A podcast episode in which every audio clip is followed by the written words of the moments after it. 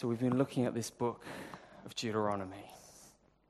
And this book is all about what we're to be as his people, the kind of family we're to be. And in the midst of all the nations around, all the people around, the pagan nations, God's people were to be different. They were to be generous. They were to be hospitable. Last week we looked at how they were to be partying how they would be filled with joy, eating together, enjoying each other, serving each other, inviting people in. And all of that was to show that all the people around would look at that and say, Why are you so different? Why are you so different? And the Israelites were meant to say, Well, it's because we have an amazing, generous, gracious, hospitable, glorious God. That's why. And they were meant to attract people to himself through this community. And today we're just going to have a look at this passage in, in Deuteronomy 15, which is, um, which is a beautiful passage. It's a challenging passage, but it's a beautiful one. And it's a challenge that we're to be out of an overflow of God's goodness in our lives to be a just people. And so, what I'm going to look at is just three sections. I'm going to look at a vision for justice. That's going to be first 4 to 6 a heart for justice, that's verse 7 to 11, and a power for justice, which is verse 15. So let's look at a vision for justice. Have your bulletin open, and I encourage you to go away afterwards and read through this. This is just really powerful stuff.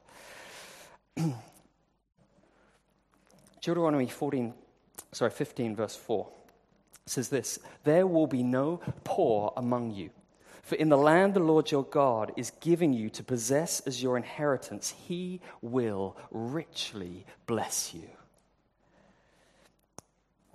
I don't know many people whose heart would not resonate with that.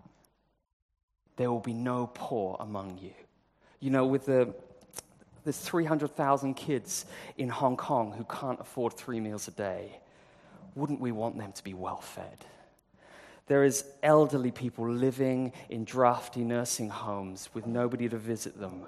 Wouldn't we want them to be loved and given dignity? There are single mothers. There are people who are abused in their families. Wouldn't we long for them to find acceptance and belonging? Because poverty is spiritual, it's physical, it's economic, it's social, it's relational, it's economic. It's, it's economic in all of these different things. Wouldn't we long to see that? There's none of that. None of that poverty. And that's God's vision. That's God's vision for his world. And God says in, in this passage, he's going to provide so much for this people who are about to enter into the land of the promised land of blessing. There's going to be enough for, to go around for everyone. No one should be poor. No one should be poor. That's what, that's what God is saying to his people. And um, uh, Michael Jackson, he, um, he sang, Heal the world, make it a better place. I'm not going to sing it, okay? My voice isn't that high. Um, and, but deep down in our hearts, we resonate with that, right? We resonate with that because we know there's something fundamentally wrong with the world and with the injustice in the world, and we, we want there to be a, a fix of this. And that is God's heart, too. But I don't know, um, I sometimes scroll down the BBC News, and there is like 15 tragedies in the world at one time. And do you know what I do?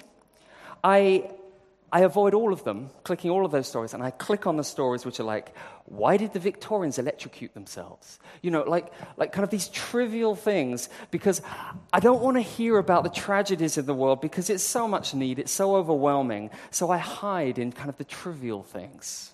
I don't know if anyone else is like me. That's what I'm like. And yet, this passage is going to say God wants his people to face the issue of poverty and need and in this passage, there are two types of poor people the desperate poor, they're, they're, the people who simply need relief. That's the people in verse 7 to 11. And then there's the struggling poor, those who just need help to get back on their feet. That's the people in debt. That's the slaves in this, in this passage, the servants. And so, just to give you like the background of what's going on in this passage to help you understand it, remember most wealth and income comes from the land. And, and the, the, the passage tells us every seven years, um, and we know this from Leviticus as well and Exodus, every seven years the land was meant to have a rest. Okay? And they weren't to work the land. But Exodus 21 tells us they would let the poor eat from the land on their fields. Okay? And if you become poor and had to borrow money to survive, your debts in this seventh year would either be cancelled or they'd be delayed for at least a year because the, those people who had to keep paying back would have less to, to, to provide from their land to repay debts. So they took it all into account. Foreigners, who are mentioned in verse 3, they were traders, so they didn't rely on the wealth of the land. So they, they could keep paying back their debts. But those who had fallen into the pit of poverty sometimes could only sell themselves to someone else because they had no more land, they had nothing else to gain an income from. But Leviticus 25 tells us they would be treated not as slaves, they would be treated just as employees, treated with dignity. And every seven years, they would be set free so that nobody would be permanently enslaved to poverty as a family. All land sales after 50 years, okay, get this. All land sales after 50 years would go back to the original family. So Li Ka-shing and his family would not continue inherited wealth, but everyone would be equal again after 50 years. So nobody would have this uh, unbridgeable gap between rich and poor. And the reason for this, Leviticus says, is the land shall not be sold forever because the land is mine and you're tenants on my land. This is my world. And you're tenants here on what I have given you. And God is loaning this land of blessing to the people. And what he says is, with great blessing comes great responsibility. You see, he's saying, you can party. We saw this last week. You can party and enjoy God's goodness. I don't want you to be a people living in guilt. But you're also got to be aware that as you're partying, there are some people who don't have what you have. And so, because there is a broken world, poverty will always be among you. That's what he says. Jesus says the same. You know, sometimes it's because of the environment. Some people's land is more fertile than other people's land. Sometimes it's because of people's own, own sin, their own poor choices that they've made. Sometimes it's other people's sin, their greed and injustice. All of these things are going to mean that there will always be poverty in your land.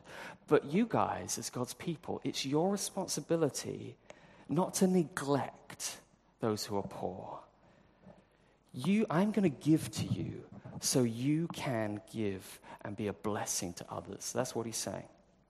And now here's, here's the challenging part. He says in verse 20, 10 if you, as my people, don't do this, he says, you will have your poor brother appealing to God and you will be guilty of sin. That language is language of the courts, it's language of a crime. Because this passage is not just about generosity, it's about justice. And what God is saying is that people, his people, and being his people, it's not a private thing between me and God. The vertical relationship with God always flows out in the horizontal of the way you live.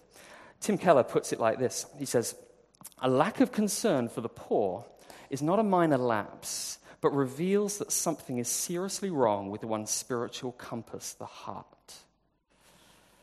You know, uh, I find this challenging because you, a few years ago there was this story about a three month old Korean girl who died from malnutrition. And if she had died because there, was enough food to, there wasn't enough food to go around, we'd say that's a tragedy. But her parents had plenty of food to eat. The child died from neglect because her parents were gaming for hours every day. And it wasn't that they were kind of terrible people, they didn't mean to do it, but actually they had no idea what it meant to be parents. And neglect, no matter how good their intentions were, was a crime, and they got arrested for it. And God is saying here, and this is pretty, pretty hard, heavy stuff. He's saying, if you, as my people, are blessed with material possessions, and we mentioned a couple of weeks ago that all of us are rich, right? So none of us escape from this. We're blessed. And he says, You're to enjoy the blessing. Don't go on a guilt trip because you're blessed. No, you enjoy it. But we have responsibility to those who don't have it. So sin is not just about doing bad things. Sin is also neglecting to do good things when you have a response, uh, an opportunity to do it. Okay? In Ephesians 4, this is really, really interesting. If you go and read Ephesians 4, Paul picks up on the Ten Commandments and he picks up on the sin of stealing. You know, do not steal. And he says this let the thief steal no more, but rather let him labor doing honest work with his hands. And you think that's great.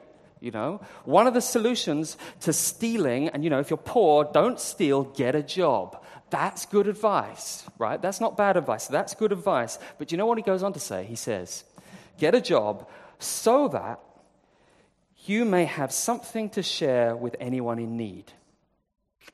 Do you know what he's saying? He's saying, if God has blessed you with work, this is challenging. If God has blessed you with work, it's so that you can provide for yourself, it's so that you can provide for your family, but it's also so that you can provide for those in need. So he's saying, you have a job. I, I don't, have you thought about that? Your job is given as a blessing by God to you in part to be able to provide for people who don't have what you have. That's challenging. So, your job is a blessing to be able to bless other people with the, the fruit of that. And verse 6 also says this The Lord your God will bless you as he has promised, and you will lend to many nations, but you will borrow from none. You'll rule over many nations, but none will rule over you. And this passage, it's, it's talking particularly about providing people uh, for, those, for those in need within God's people. But here, he's saying that God's going to bless his people, and they're going to be the lenders and the rulers of other nations around. He's not saying, you're going to be the guys who are going to be the, the big, strong guys so that you can oppress everybody else. He says, No, I'm going to give you position and blessing so that through you, people around will be blessed. I heard um, a TV presenter who was um, normally highly critical of Christians. She's an atheist. And she was kind of lamenting the current situation of the refugees in the, in the, in the States. And she said this She said, You may not believe that I, I am actually saying this, but the, the church in America may be the only hope for America because they've consistently welcomed and spoken out for refugees. She was an atheist. You see, when a blessed people share that blessing with other people, it's a powerful witness to the world around in need. And the reverse is also true. If I preach a gospel message, and yet you know that I'm abusing my wife at home, you're not going to listen to anything I say. I've lost all credibility. And it doesn't matter how great the message is. If I'm doing that, I've lost your heart, I've lost your ear. But if the church in Hong Kong, if we as the church in Hong Kong are only seem to be supporting ourselves indifferent to the needs of people around us, while we invest lots of money in our own programs, our own buildings, whatever we're doing, if we do that, then the gospel message will not be credible to the city around.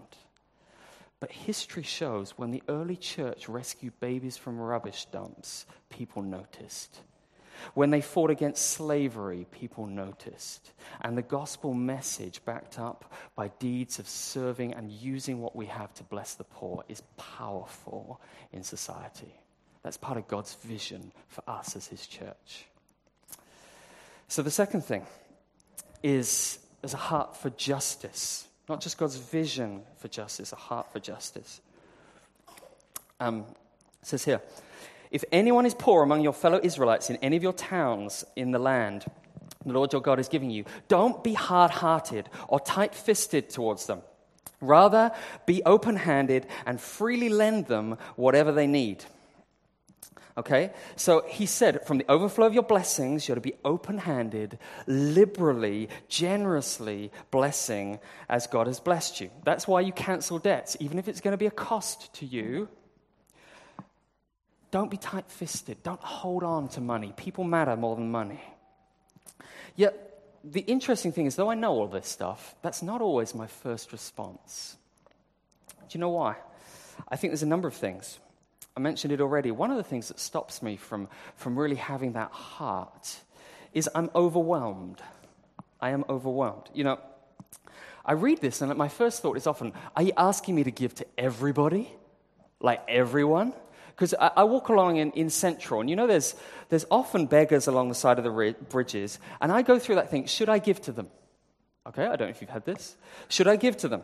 And sometimes I've given because I feel guilty. Uh, like, you know, I know I've got more than you, so I should give anyway. Uh, sometimes um, I've not given because I think they're probably part of a gang or something like that. Right? I mean, it's, real. Um, sometimes I've just ignored them. Okay? And if I was to um, magnify those responses on a city level and then on a world level, you kind of get to see that often we're paralyzed, particularly when those charity guys come up to you on the streets with their clipboards. Do you know, my instant response is like, how can I avoid them? Right? Anyone else like me? I kind of head down, straight on, I'm not, no eye contact, that kind of thing. Because I'm overwhelmed. But he's saying, You will always have the poor among you. You're not going to save the world, Chris. This church is not here to save the world. That's Jesus' job, not our job. Okay? One day he will return and bring justice and full justice to the world. That's his job. He's the Savior. I'm not. But what I'm asking you, what God is asking is for a people whose heart is soft, who have eyes to see, a heart that's soft, and hands that are open. And God, if we're like that as His people, God will show us who the poor, who you're poor, it says here, who you're needy, who you're the people that you can reach out to within your context are going to be.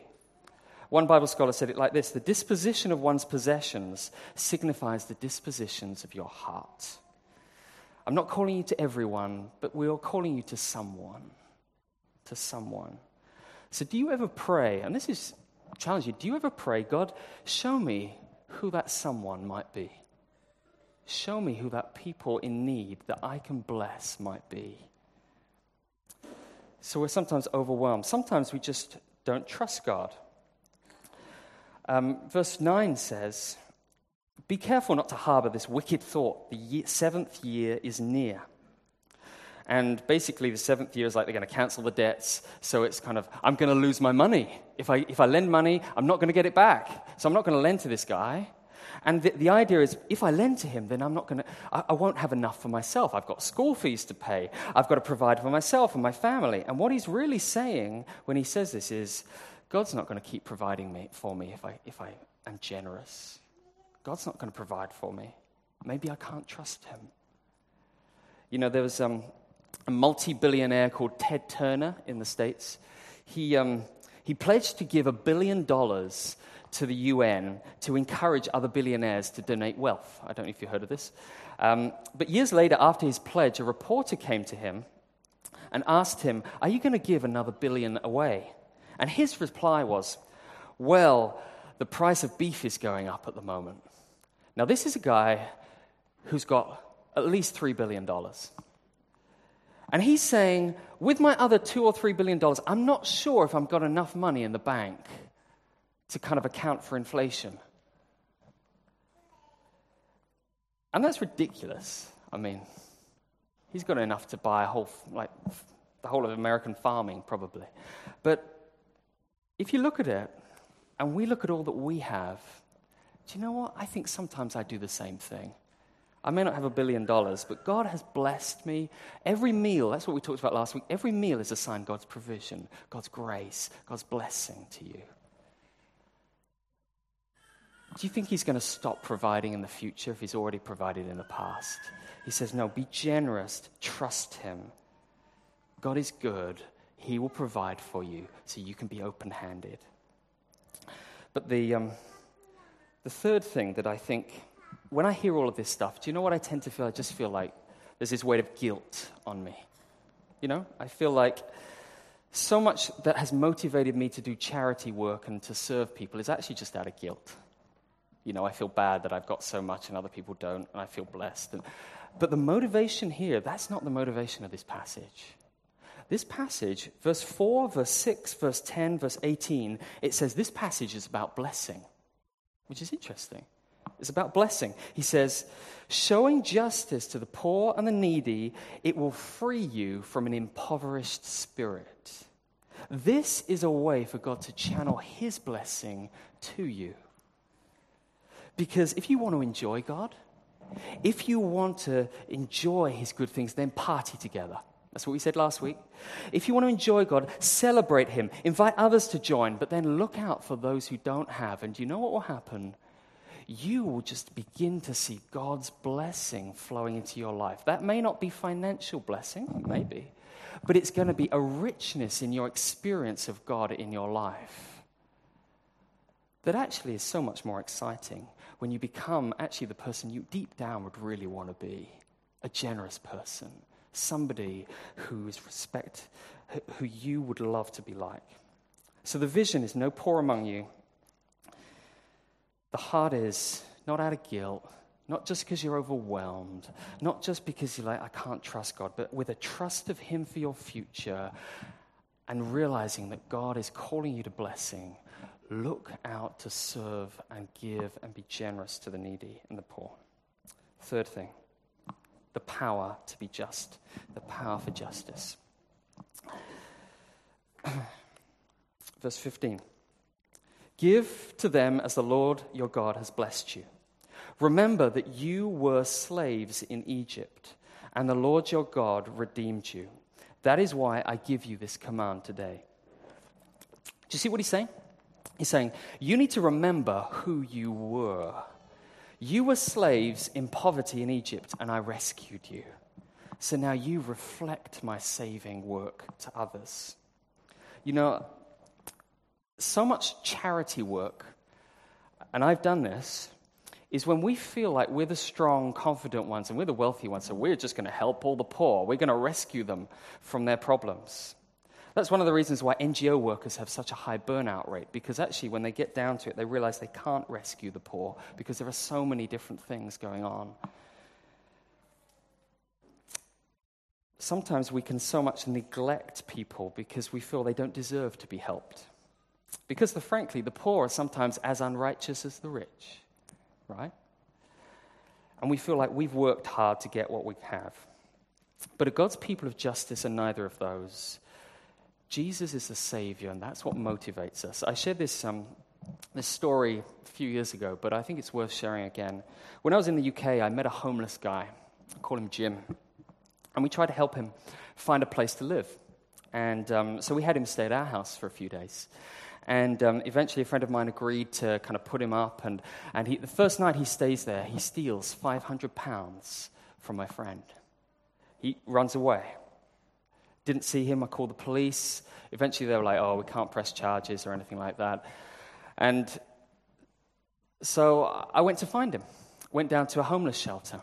And uh, I went there. I knew he was going to be there. He walks in. He sees me. His face was just like shock and kind of like just hang his head in shame. And I told him, you know, we know what you did. We've called the police and those different things. But do you know, at the end of the day, I know there's a God who's gracious and he forgives me, so we forgive you. And I invited him for dinner. He never turned up. A few days later, um, or maybe even a week, I can't remember, or maybe a week or so later, I was cycling in this um, completely other end of town, in this kind of narrow back alley, uh, like no one goes down there. And I was cycling through, and then suddenly I see him sitting on a bench. And as I, I, I, saw him, I got off my bike and went over to him. And he, again, he saw me, and the look on his face was like shock. And he said to me, You know, I've been trying to avoid you all of this time. In fact, and I thought this was the one place in this city that I could come to avoid you. But obviously, God's got something different going on here. And so from that point, we started doing Bible study with him. I invited him to stay at our house for a few days until we found him another place to go. One day I went out to work. I get a call from my housemate saying, This guy's gone and stolen my PSP. And we call the police. He gets arrested. He'd stolen some other stuff. He gets sentenced to three years in prison. Every month, I went to go and visit him in prison. Every month, we talk about Jesus. We talk about going to the chaplain and going and, and sharing the gospel with him. And every month, he'd say, I'll go to see the chaplain. Every month, I went back. I'd ask him, Have you been to the chaplain? He said, No. This went on for like about a year, and then I kind of began to give up. About 18 months into his term, I hadn't seen him for three or four months. I get a letter from him. The letter says, I, um, I just wanted to say that I've become a Christian and I got baptized last week. Um, because I was put in isolation for brewing beer inside the prison. Um, go figure. You can tell the kind of guy Jim was. And, um, and he said, uh, and while I was in there, I remembered everything that you guys had done for me and the grace that you had shown for me.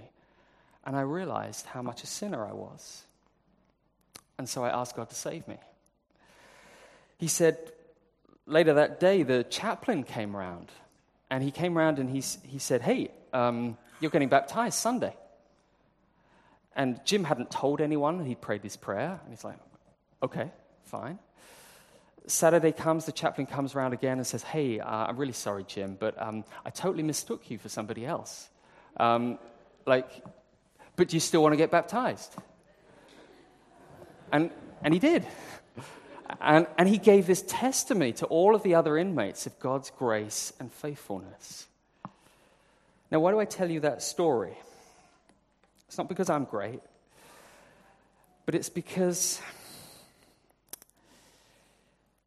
looking back, would I have done some of the same things that I did before? Maybe there's one or two things I would change, but I think I would do exactly the same.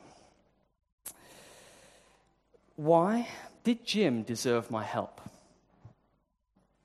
Absolutely not. Could I rescue Jim? Absolutely not. His own sin prevented him from accepting my help, really. So, why love people like Jim? Why love people who are desperate in need in this different way? Because the gospel says that you and I are just like Jim. You see, God lavishes his blessing on me again and again and again. And then we steal his stuff, trying to keep it just for himself. When he says, You're tenants, I've loaned this to you, but we're saying, No, it's mine. And again and again, God keeps chasing after us showering his blessing on us, his grace and forgiveness on us again and again and again and again. We keep holding on to it. Jesus didn't just lose a PSP, he lost his life for you and me because we're just like Jim. We were slaves to our own spiritual poverty, and God rescued us. And He blesses us with so much, not because we deserve it, but because He's gracious. And that's the kind of people that he calls us to be in this city a people who are gracious to those who are in need. What does that look like? For each of us, that's going to look very different. Very different. Some of us are like, I'm so busy, I have so many things to do. And God is not saying, I want you to fill your timetable with a hundred things, but I want your heart to just stop and ask yourself Do I see people? Is my heart soft? Are my hands open? The greatest education my parents gave me was never in a classroom, but it's they invited a refugee family around to my home week after week. They never preached to me about reaching out to the, the poor and needy. I saw it. That's the greatest sermon you can give your life. There are tutoring opportunities at Ebenezer. Some of you, God has blessed you with some time or some abilities. That could be a great opportunity right here to, to teach some of the people. Thursday, sons and daughters, they go out loving and serving the sex workers on Lockhart Road. Maybe you can go. maybe you, you're not free then, but maybe you can pray for them. Maybe you can bake goods for them. Maybe we can just get together and think about look at our spending. I don't know if you've ever got together with somebody and said, hey, how much do I actually spend on clothes? How much do I actually spend on food and entertainment? Maybe if I just cut one meal and we set that money aside and used it to be able to give to those in need. Maybe we just need to just start to pray as a CG and say, God, open my eyes. I don't know where, I don't know how, I don't know what, but my eyes and my ears are open for what you want to say. Maybe that's where we start. Last year, and I'll close with this, I was walking back from the community center, um, the old community center on Bonham Road, and I saw this guy walking towards me. He looked at me, I looked at him. It's one of those kind of awkward moments, you know. Um, and I was like, kind of, should I stop and be friendly or should I just kind of ignore him? But I, I kind of, I, I said hi, and he kind of said hi. And um, he then said to me, Do you know a church near here? And I was like, I don't have random strangers just coming up to me asking me that. Um, and um, he, he, I found out he was a Sudanese guy. He said, I've just come over from China, and there was money that was meant to be wired to me today. It hasn't come through, and I've literally got nothing this night. Like tomorrow morning, stuff should be come through, and, um, but, but I've got nothing right now. And, and at that point, I'm going, yeah, I've heard so many stories. like, seriously. I know how this works. Um, and I asked him a few more questions. We chatted for a while, and um, I'm kind of in this should I give, should I not, should I give, should I not? Um, and then I'm like, okay, it's 20. I, I, there's, I said, there's, there's, a McDonald's. I had to go out later, but I said, hey, if you want to stay the night, there's a, there's a McDonald's. There's a 24 hour McDonald's down the road. Okay? And here's $20 or $30, whatever it was.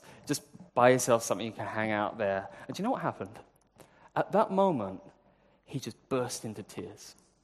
Like literally, his face just started streaming with tears. And do you know what he said to me? He said, I've been round to so many churches, and all of them said they couldn't help me. And he said, I thought that God had abandoned me. But now I know that he hasn't. And I wonder how many people there are in this city that think that God has abandoned them. Because I just haven't stopped to think, to pray, to ask God, show me who it is. Who's that someone you want me to reach? And yet, God has us here as His people, not just to be a busy people running around doing lots of stuff, but to see who are the people within the church we need to love, but outside. People whose eyes are open, whose heart is soft, and whose hands are open to say, God, may I bless people here so that they might know that you have not abandoned them, but that you came to rescue them. And pray.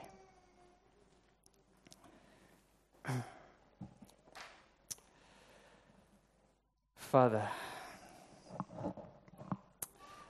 this is a, a heavy topic in many ways, but it does cut right to the heart of my own sense of um, comfort and sense of responsibility. I pray for us as a church. Make us this kind of people that you call us to be. Change our hearts don't let us go away from here feeling just guilty that we've not done enough. Let us go away here with just that heart saying, God, change my heart. Open my eyes. Open my hands. Show me. I pray that you'd make us a people who know how to bless those around us, who know the riches that you've lavished on us, and will freely, openly bless those around us with wisdom but with compassion. In Jesus' name.